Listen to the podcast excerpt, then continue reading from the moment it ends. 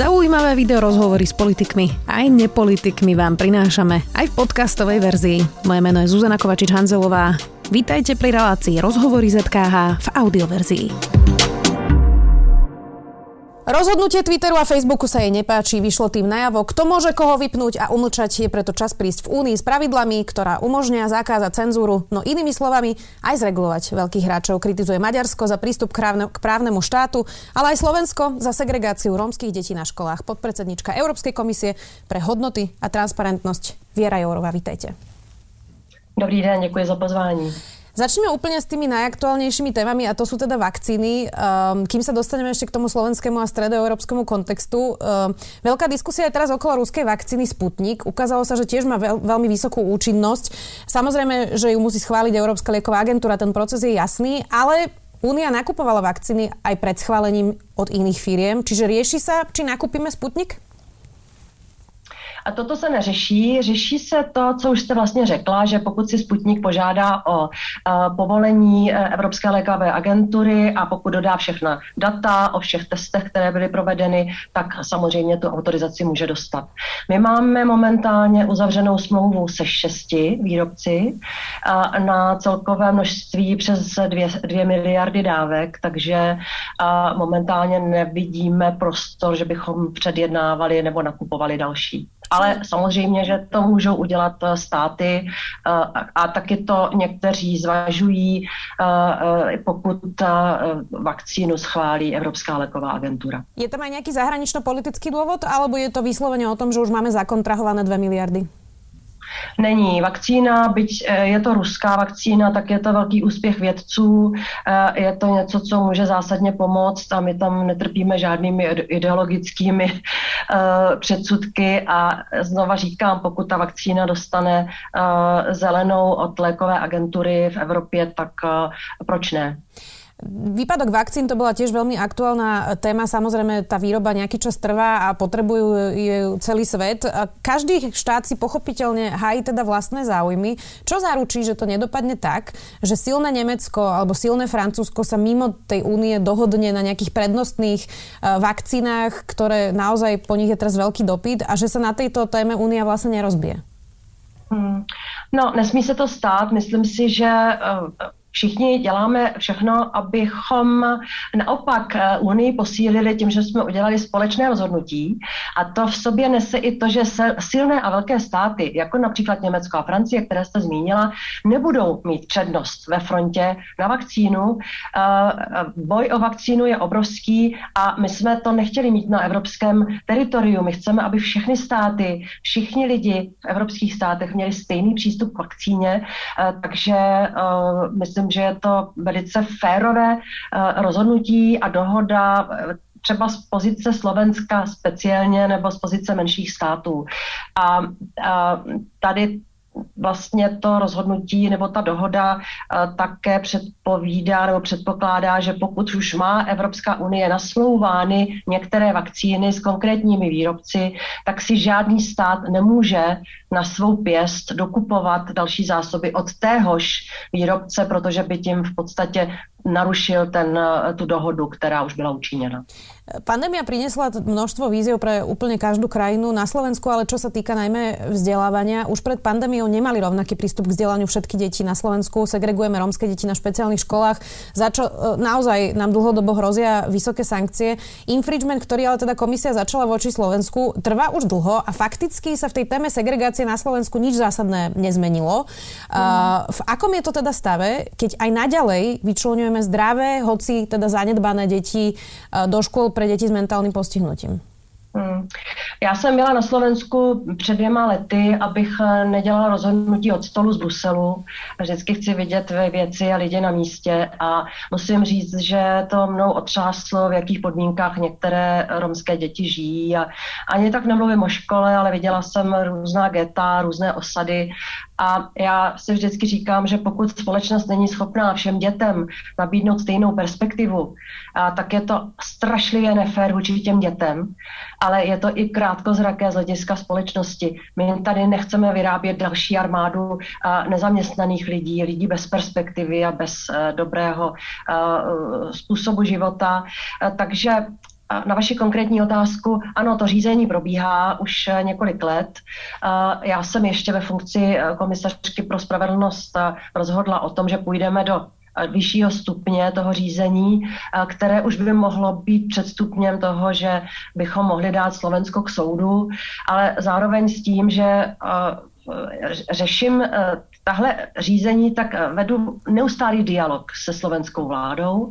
V pátek budu mít eh, hovor s ministrem školství, byla jsem v kontaktu s minulou vládou, zaznamenala jsem eh, to, to co tady mám v podkladech jako akční plán 0 2021, který byl přijat v listopadu, který jasně říká, že se musí změnit řada věcí právě v tom, aby se umožnil přístup romských dětí k normální kvalitní výuce. To znamená, aby se nedělala diagnóza od dveří, eh, seš, seš Rom, tak seš eh, retardovaný, což eh, jsme viděli a vidíme v některých případech, aby se zrušily ty nulté ročníky, aby se zakázala segregace aby se zvýšila kvalita eh, vzdělávání. A to všechno, o čem se bavíme se slovenskou vládou, ale i s dalšími některými vládami celá léta, tak teď dostává úplně ostré obrysy tou pandemí, protože teď má uh, velice složitý přístup ke vzdělávání. Velká část dětí v našich členských státech Slovensko nevýjímaje a budeme muset investovat abychom děti dostali zpátky, uh, zpátky do uh, nějaké správné koleje vzdělávání a abychom o to víc udělali pro romské děti, které jsou super handicapované. Mimochodem, to je moja další otázka. Uh, ten prístup k vzdelaniu počas pandémii najviac zasahuje na Slovensku práve vylúčené komunity v tých najhorších osadách a tých detí naozaj sú 10 tisíce. Nie je to žiadne zanedbateľné číslo. Momentálne nedostávajú takmer žiadne vyučovanie. Mnohé deti v osadách možno raz do týždňa dostanú nejaký pracovný list a to je taký e, vlastne e, už dlhomesačný kontakt jediný s, s učiteľom. E, mnohé, jedli, mnohé deti, ktoré mali jediné teplé jedlo na školách, tých je viac ako 100 tisíc podľa tých analýz, ktoré máme, tak teraz sú hladné. Tieto deti to už zrejme nikdy nedobehnú, lebo naozaj to trvá už veľmi dlho táto e, situácia. Nejde v tomto prípade o závažné porušovania dohovoru o právach dieťaťa, ktoré e, hovorí o tom, že dieťa má právo na rovnaké vzdelanie, ktoré má byť bezplatné a povinné, pretože to, čo teraz momentálne aj na Slovensku, predpokladám, že aj v iných štátoch členských vidíme, je, že bohaté deti, napríklad v hlavnom meste, majú online vzdelávanie, majú prístup k tabletom, k počítačom a tie najchudobnejšie deti, častokrát naozaj vylúčené rómske deti, nemajú prístup přístup k žiadnemu vzdělání? Hmm. Já vám teď úplně neřeknu, jestli se Slovensko kvalifikuje jako země, která porušuje tu úmluvu, ale je to jednoznačné, že tohle je obrovský morální imperativ jak pro slovenskou vládu, tak pro slovenské regiony a obce, aby pomohly. A eh, je to morální imperativ v řadě dalších zemí, kde vidíme úplně stejný fenomén. A já jsem nedávno viděla statistiky porovnání většinové populace a romské populace a tam je obrovský rozdíl mezi, mezi tím, jakou uh, mají kvalitu života romské děti. Tuším, že tam bylo, že každé čtvrté romské dítě chodí spát s prázdným žaludkem. I tohle je Evropa současnosti a tohle je prostě nepřijatelné a každý, kdo má povinnost uh, něco v té věci dělat, tak, tak by prostě měl teď přidat, protože teď ta pandémie to celé ještě daleko zhoršuje. A my to vidíme, to zhoršení i na, na běžné populaci, na majoritní společnosti, uh, že se čím dál víc lidí dostává pod hladinu chudoby. A uh, myslím, že jestli jednou historie nás bude hodnotit za to, jak jsme se zachovali v pandemii, tak nás bude hodnotit podle toho, kolik jsme měli hladových dětí a, kolik, a kolika dětem jsme mohli umožnit lepší podmínky. Je to obrovský apel na státy, na regiony, na obce, na organizace. My jsme dali dohromady velký balík peněz, který má pomoct a jsou tam i možnosti využít i to evropské financování na zkvalitnění života i, i e, menšin, ale i lidí, kteří jsou sociálně vyloučení z jiných než třeba z rasových důvodů a je potřeba, aby ty peníze začaly pomáhat. Mimochodem, to je taká československá otázka, to máme úplně spoločné a to je rasizmus majority voči menšine Romov, obzvlášť na Slovensku aj v Českej republike. Jedna vec sú teda politiky a jedna vec je nejaké stratégie, o ktorých tu teraz hovoríme. A druhá vec je, čo robí s tým rasizmom? No, to se ptáte naprosto správně, protože jakákoliv super dobře vymyšlená strategie, podložená fakty, tak nezabere a nezlepší tu situaci, pokud bude přetrvávat rasismus, který je bohužel dlouhodobý a je přiživován teď i přes sociální sítě.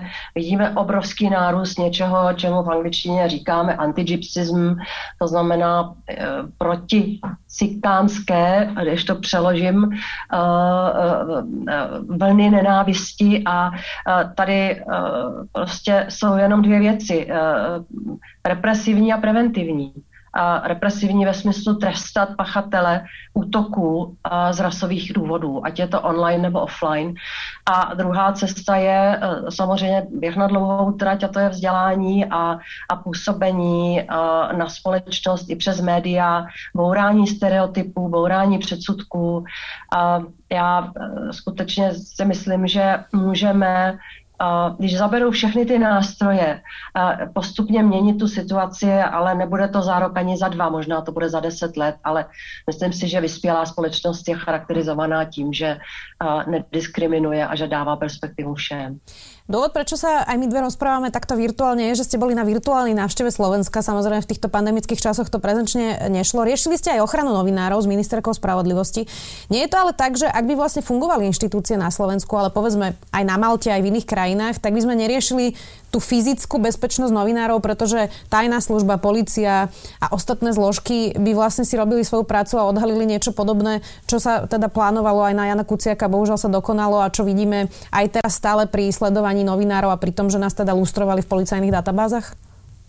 To je právě ten problém. Na Slovensku a na Maltě mají oběti tady toho podcenění bezpečnosti novinářů konkrétní tváře. A já jsem byla u toho domu, kde byl zavražděn Jan Kucek a Martina Kušnírová a na mě to zapůsobilo především jako to, že se tam stala strašná tragédie dvěma mladým lidem a jejich rodinám, ale to, že Jan Kuciak byl super schopný mladý novinář, který byl zavražděn, protože dělal svou práci dobře a dokázal pracovat s veřejnými zdroji a tak dále.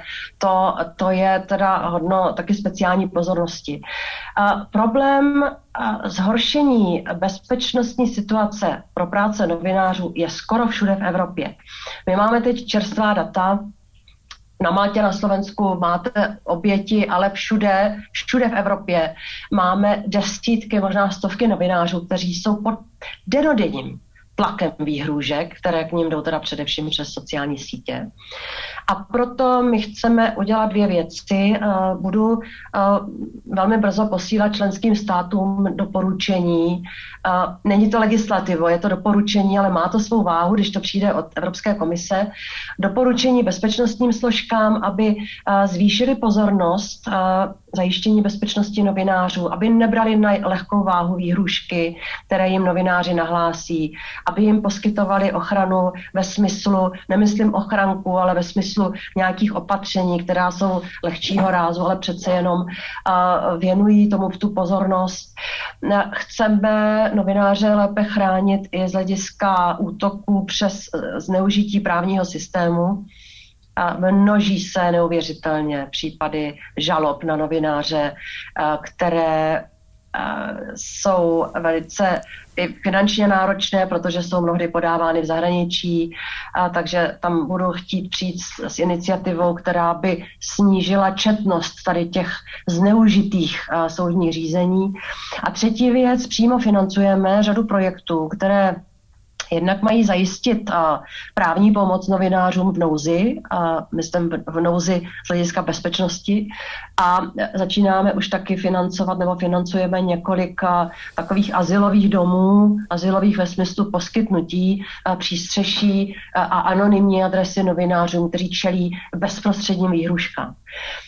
Je toho moc, co se má teď udělat, protože novináři jsou neustále pod veřejným dohledem a každý, kdo si dnes dovolí vyjádřit svůj názor na sítích, nebo kdo to dělá opakovaně, tak čelí uh, nenávistným kampaním. Je to, uh, je to smutný příběh a ty sociální sítě nám ukazují velice nepěkné zrcadlo. Ale pokud se to někomu děje při výkonu služby, abych tak řekla, jako se to děje novinářům, tak eh, je potřeba něco udělat, aby se skutečně cítili bezpečněji, aby třeba neodcházeli z té branže, aby neodcházely ženy z novinářské branže, protože ženy jsou extrémně vystaveny výhruškám, ženy novinářky. Je to tak aj na Slovensku.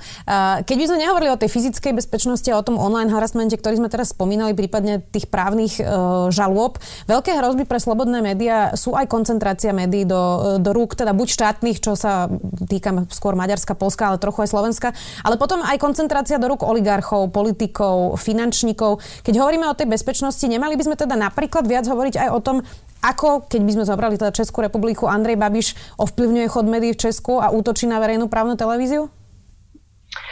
A měli bychom o tom nejenom hovořit, ale taky něco proti tomu konat. Zatímco se týče té bezpečnosti, to jsem vám teď popsala, co konkrétního se tam děje.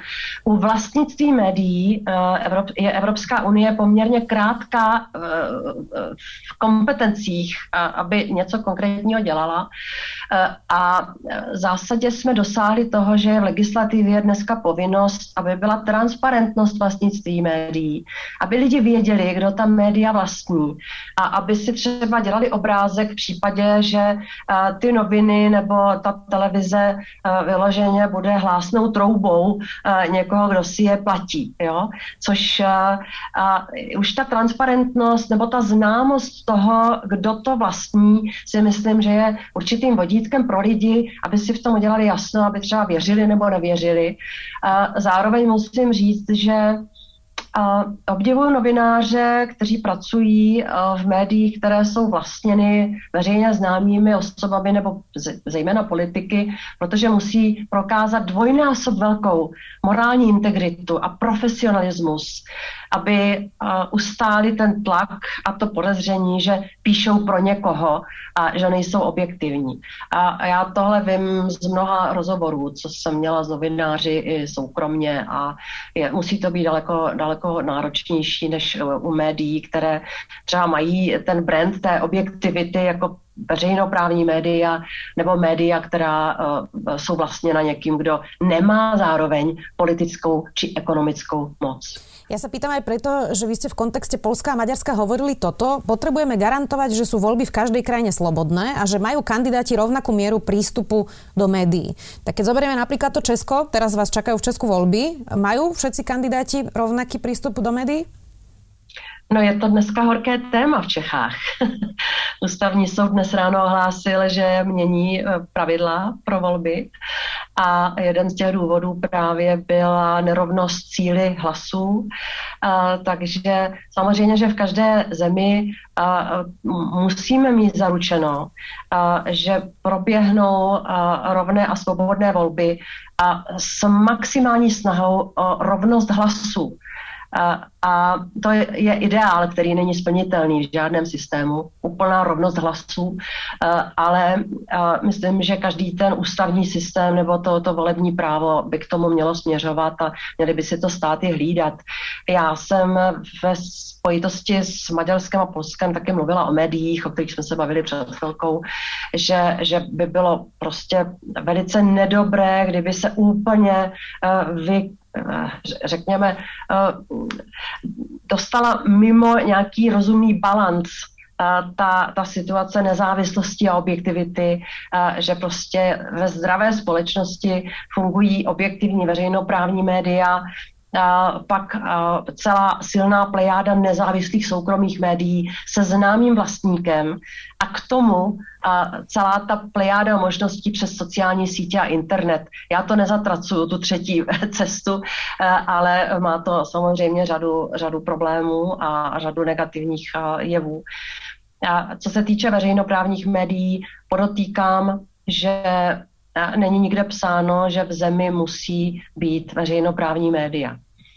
No, tak to jenom, abych byla i objektivní vůči Maďarsku a Polsku, kde je nemají a já to nekritizuju z pozice toho, že by to mít měli. Rozumím. E, ja sa hneď dostanem aj k tomu, ale ešte predsa mám jednu otázku k vášmu českému kontextu. Nesťažuje vám pán Babiš e, celú tú pozíciu práve v tejto diskusii, pretože veľká časť týchto vecí, ktoré hovoríte, sa týka aj jeho. Naozaj skúpil veľké množstvo médií v Česku, e, má, sú naozaj veľké podozrenia z toho, že ovplyvňuje obsah vo svojich médiách a v poslednej dobe vidíme naozaj silné útoky z vládnej koalície v Česku voči verejnoprávnym médiám, ak už rátame teda aj Český rozhlas, aj Českú televíziu. Čiže nestiažuje vám vašu prácu, Andrej Babiš?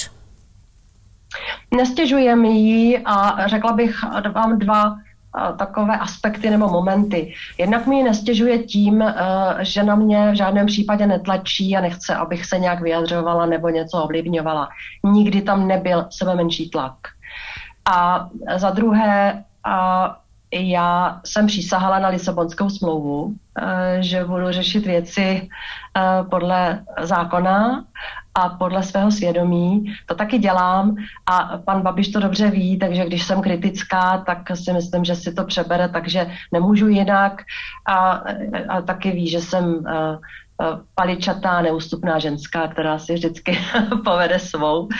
A patří to k mé práci v tomhle mém portfoliu kde jak to naznačujete, je řada nášlapných min a e, je tam řada věcí, které když kritizuju, tak se to v členských státech nelíbí vlivným lidem, politikům.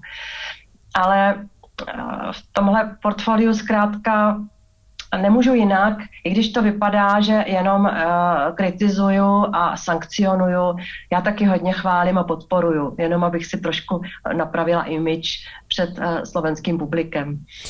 Ako sa vôbec dá viesť tá diskusia v Únii, keď sa teraz e, naozaj sústredíme na Maďarsko, alebo trochu aj Polsko, keď uh, správu komisie, uh, vlastne na správu komisie minulý rok Viktor Orbán reagoval tým, že hovoril o teda nejakej centrálne financovanej medzinárodnej sieti, ktorá sa zaoberá politickou kampaňou proti Maďarsku a poukazoval na to, že správa odkazuje na 12 mimovládok, pričom citujem, 11 z nich dostalo v posledných rokoch peniaze od Georgia Soroša to naozaj nevyzerá, že by sa teda s Viktorom Orbánom dala viesť vecná a racionálna debata na tuto tému, alebo sa milím? My jsme to odmítli, protože tu zprávu, o které mluvíte, jsme dělali s veškerou s maximální mírou objektivity a uh, taky otevřenosti. My jsme o všech těch uh, uh, zdrojích informací dopředu informovali členské státy, včetně Maďarska. Um, taky já jsem velmi dbala na to, abychom členské státy informovali včas, jak budeme vyhodnocovat kritéria pro hodnocení právního státu. A, tady ten rastr toho hodnocení, nebo tu metodu jsme aplikovali bez jakýchkoliv změn úplně stejně na všechny členské státy. A, já nevím, o jakých organizacích přesně on, on hovořil. My jsme tam zařadili jako zdroje informací především státní organizace, Jedním z hlavních zdrojů bylo ministerstvo spravedlnosti, úřad vlády, byla tam vele dlouhý seznam uh, různých uh, organizací a institucí, které nám poskytovaly informace. Takže uh, my jsme zásadně odmítli tu kritiku. To ja viem, to ja viem, ale ja sa teraz pýtam, že či sa v tomto bode dá ešte na túto tému viesť nejaká konštruktívna diskusia, či už naozaj nie sme za tým bodom s Maďarskom, že na čokoľvek, čo i vy im alebo Únia ako taká vytkne, tak povie George Soros a tam sa končí akákoľvek racionálna debata. Konstruktivní debata by měla vést tomu, že se něco postaví, že konstrukce. A to zatím nevidíme. Komise je vždycky otevřená k debatě a k dialogu úplně s každým, se všemi státy, se všemi aktéry, ale tady musím říct, že ta diskuze a snahy ze strany komise najít společnou řeč dlouhodobě padají uh, vlastně do prázdna. Uh, já jsem na poli ochrany právního státu a médií a demokracie neudělala žádný pokrok v Maďarsku uh, a myslím si, že to teda není jenom moje vina, že vždycky jsou k tomu dialogu potřeba dva. Ale nesmíme to vzdávat, protože Viktor Orbán je demokraticky zvolený premiér poměrně velkou většinou a vždycky uh, s ním budeme takto jednat, uh, protože uh, prostě je zatím respekt k maďarským voličům, kteří si ho zvolili jako toho, který má jednot na úrovni Evropské unie. To už potom bychom zase mohli začať tu debatu o tom rovnosti hlasov, ale to už nechajme teraz tak. Ja som na začiatku hovorila aj o uh, vašom postoji teda k tomu, že Twitter aj Facebook zablokoval po útoku na kapitol Donalda Trumpa na sociálnych uh, sieťach. Zablokovali mu účty uh, najprv iba na, na chvíľu a dočasne potom až teda do inaugurácie nového amerického prezidenta. Vy ste to okomentovali tým, že sa vám nepáči jednostranné rozhodnutie manažmentu a že je to okamih pravdy, uh, keď vyšlo najavo, že kto môže koho vypnúť a umlčať. Vám ale neprišlo nebezpečné, čo robil Donald Trump na sociálních sítích? Přišlo, já jsem ráda, že to můžu vysvětlit, protože já jsem nekritizovala to, jak rozhodli. Já dlouhodobě kritizuju, že nabrali si takovou strašlivou moc, že dneska vlastně vychází na jeho, koho všeho můžou vypnout, že můžou vypnout vlastně Donalda Trumpa. Eh, a ona je to vlastně kritika, která jde hlavně do našich řad. Že jsme zatím nedali pravidla, že jsme nevyrobili zákon, který by Facebooku a Google jasně dal mantinely, takhle to rozhodněte podle zákona a neuplatňujte svoje vlastní rozhodování podle vlastních pravidel. Aby som to pochopila, čiže uh, vypnúť Donalda Trumpa, ale nie len Trumpa, ale všetkých, ktorí sa správajú ako Trump? A my chc, takhle, k té situaci, která byla v lednu, a Donald Trump evidentně eh, podněcoval k násilí a Facebook a spol nechtěli k tomu být a použiti. Jo? Jako hlásené trouby, už to říkám po druhé. Takže v tu chvíli oni asi nemohli dělat nic jiného, protože tušili, že se stali nástrojem pravděpodobně trestného činu. Jo? Protože podněcování k násilí je trestný čin i v Americe. A tohle my bychom chtěli jako princip v Evropě, proto jsme to taky teď dali do návrhu zákona o digitálních službách, aby když se na internetu objeví trestná činnost, a to znamená dětská pornografie, extremismus, terorismus a podněcování k násilí, tak aby to zmizelo, aby se to prostě zlikvidovalo. A to není cenzura, to je jenom uh, vlastně uh, naplnění zákona. A my tohle budeme po platformách typu Facebook chtít, aby ty sítě čistili a aby zároveň dali možnost těm, jimž ten obsah odstranili, aby se mohli bránit. Jo, takže my, my to chceme, chceme udělat a, a spravedlivě, ale a podle mého názoru je potřeba nastolit systém, že to, co je nelegální a kriminální v běžném životě, že je kriminální a jako s takovým se s tím zachází i v, v online prostoru. Představte si, že vám někdo na plot nebo na barák načmárá hákové kříže. Teď se to stalo belgickému premiérovi. V tom momentu tam bude policie a bude chtít, aby to ten majitel toho domu odstranil. I když to tam ne, ne, třeba nenačmáral sám. Z toho bych belgického premiéra opravdu nepodezírala. Ale a když to, když to chceme v tom reálném světě, aby tyhle věci byly odstraňovány, nebo výzvy k tomu, že má někdo jít do plynu, rozumíme si, to jsou tyhle ty hrůzostrašné věci, tak pokud to chceme, aby se to odstraňovalo v reálném e, světě, aby se to nesmělo říkat v běžných médiích, e, tak proč to máme tolerovat na Facebooku, který má dosah v Evropě já jsem e, zapomněla to číslo, ale globálně je to přes 2 miliardy lidí, tak si to umíte představit, že v Evropě je to asi tři čtvrtina populace. Nie je to ale utopia, lebo už len keď sme si zobrali to popieranie holokaustu, napriek tomu, že Mark Zuckerberg e, teda sám je židovského pôvodu, tak vlastne v rámci slobody slova v Spojených štátoch on aj dal rozhovor, za ktorý bol veľmi kritizovaný, kde hovoril, že napriek tomu, že s tým teda hlboko nesúhlasí, tak si myslí, že niekto by mal mať právo teda povedať niečo takto slobodne. V Európe Európe je úplne iný kontext, čo sa týka holokaustu ako v Spojených štátoch, aj úplne iný kontext slobody prejavu. Ako sa to dá teda aplikovať? Máme tu americkú obrovskú firmu, budú iné pravidla v Európe, iné pravidla v Spojených štátoch?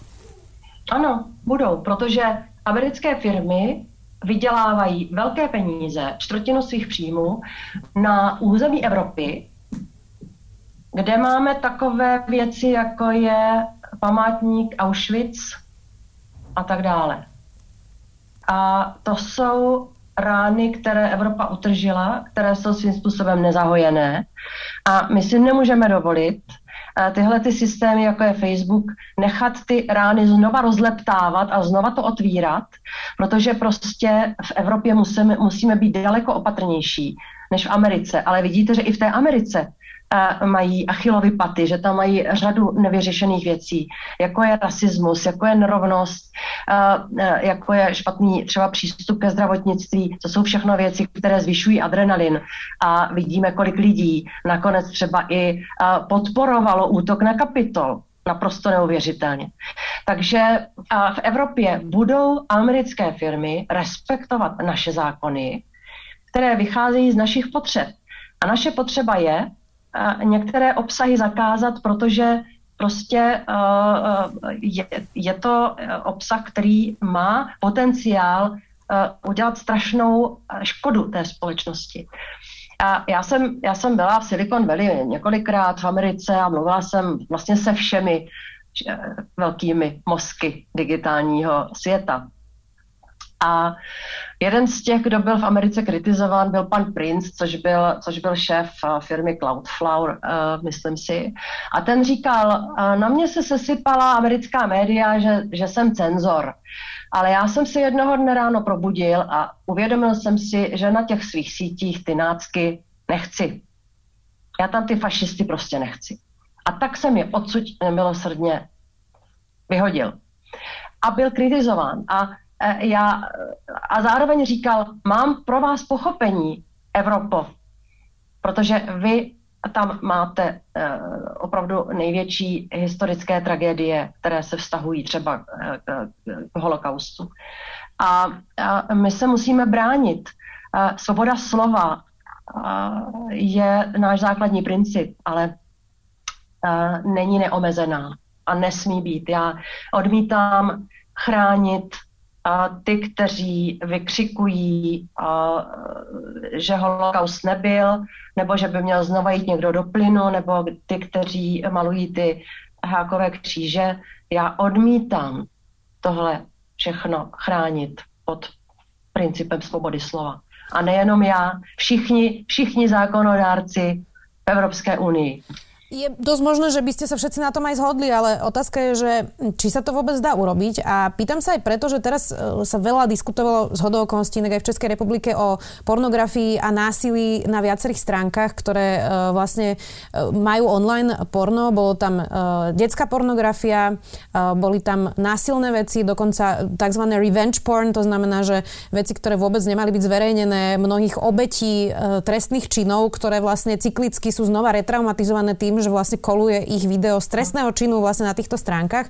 A teraz nie len Pornhub, ale napríklad teda aj X videos, ktorá má uh, mimochodom sídlo teda v Prahe.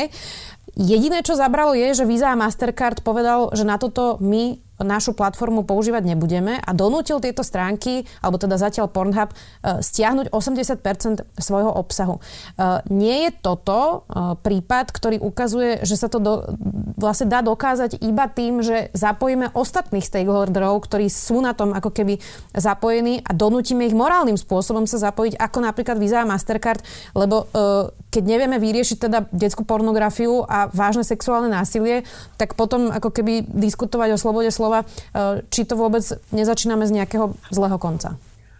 A ani ne, a vy jste asi četla naši strategii, protože přesně eh, tohle tam máme, nebo v té nové legislativě především máme, že ty eh, nejenom platformy, ale, ale že všechny ty audiovizuální systémy, a to už máme dneska v legislativě, musí proaktivně vyhledávat a ten nelegální obsah.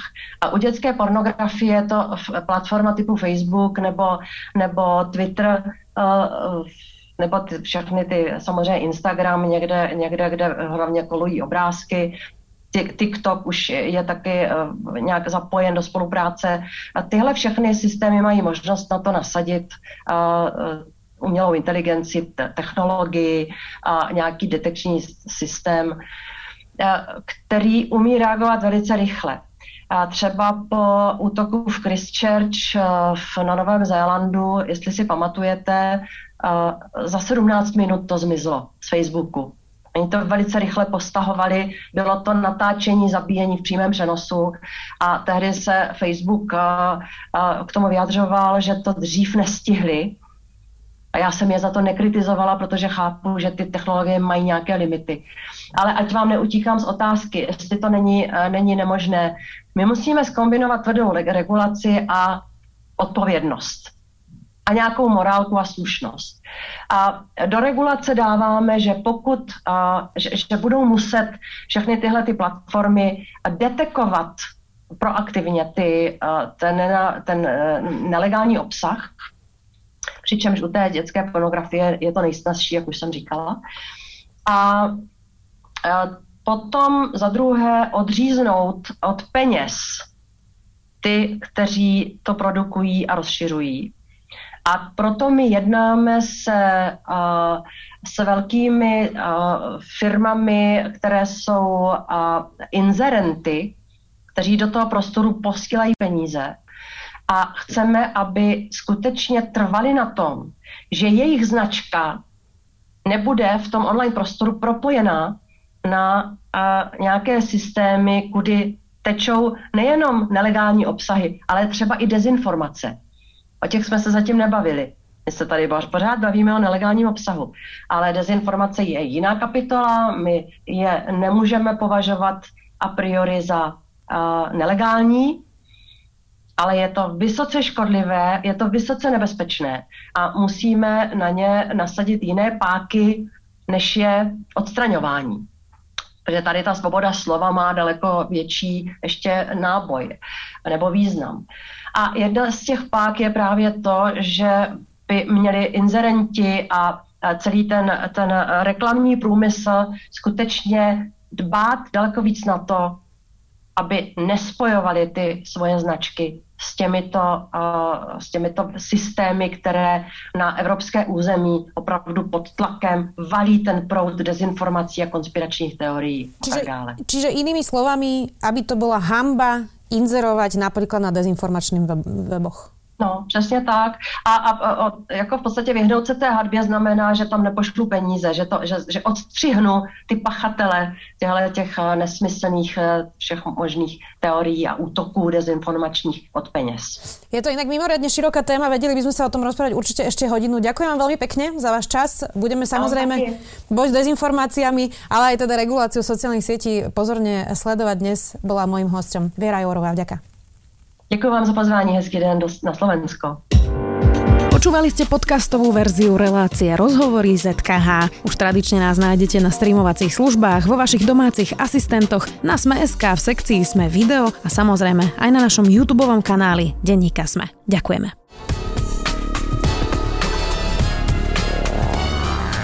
Čo sa potrebujeme naučiť, aby nás umelá inteligencia neobrala o prácu? Ako prelomili Kočnerovú trému? A na čom najviac zarába Apple? Ja som David Tvrdoň. A ja som Andrej Podstupka a každú sobotu v podcaste Klik s Davidom rozoberáme nové správy o technológiách a sociálnych sieťach. Náš podcast Rodiny Sme nájdete na sme.sk lomka klik alebo všade, kde sa dajú počúvať dobré podcasty. Každú sobotu.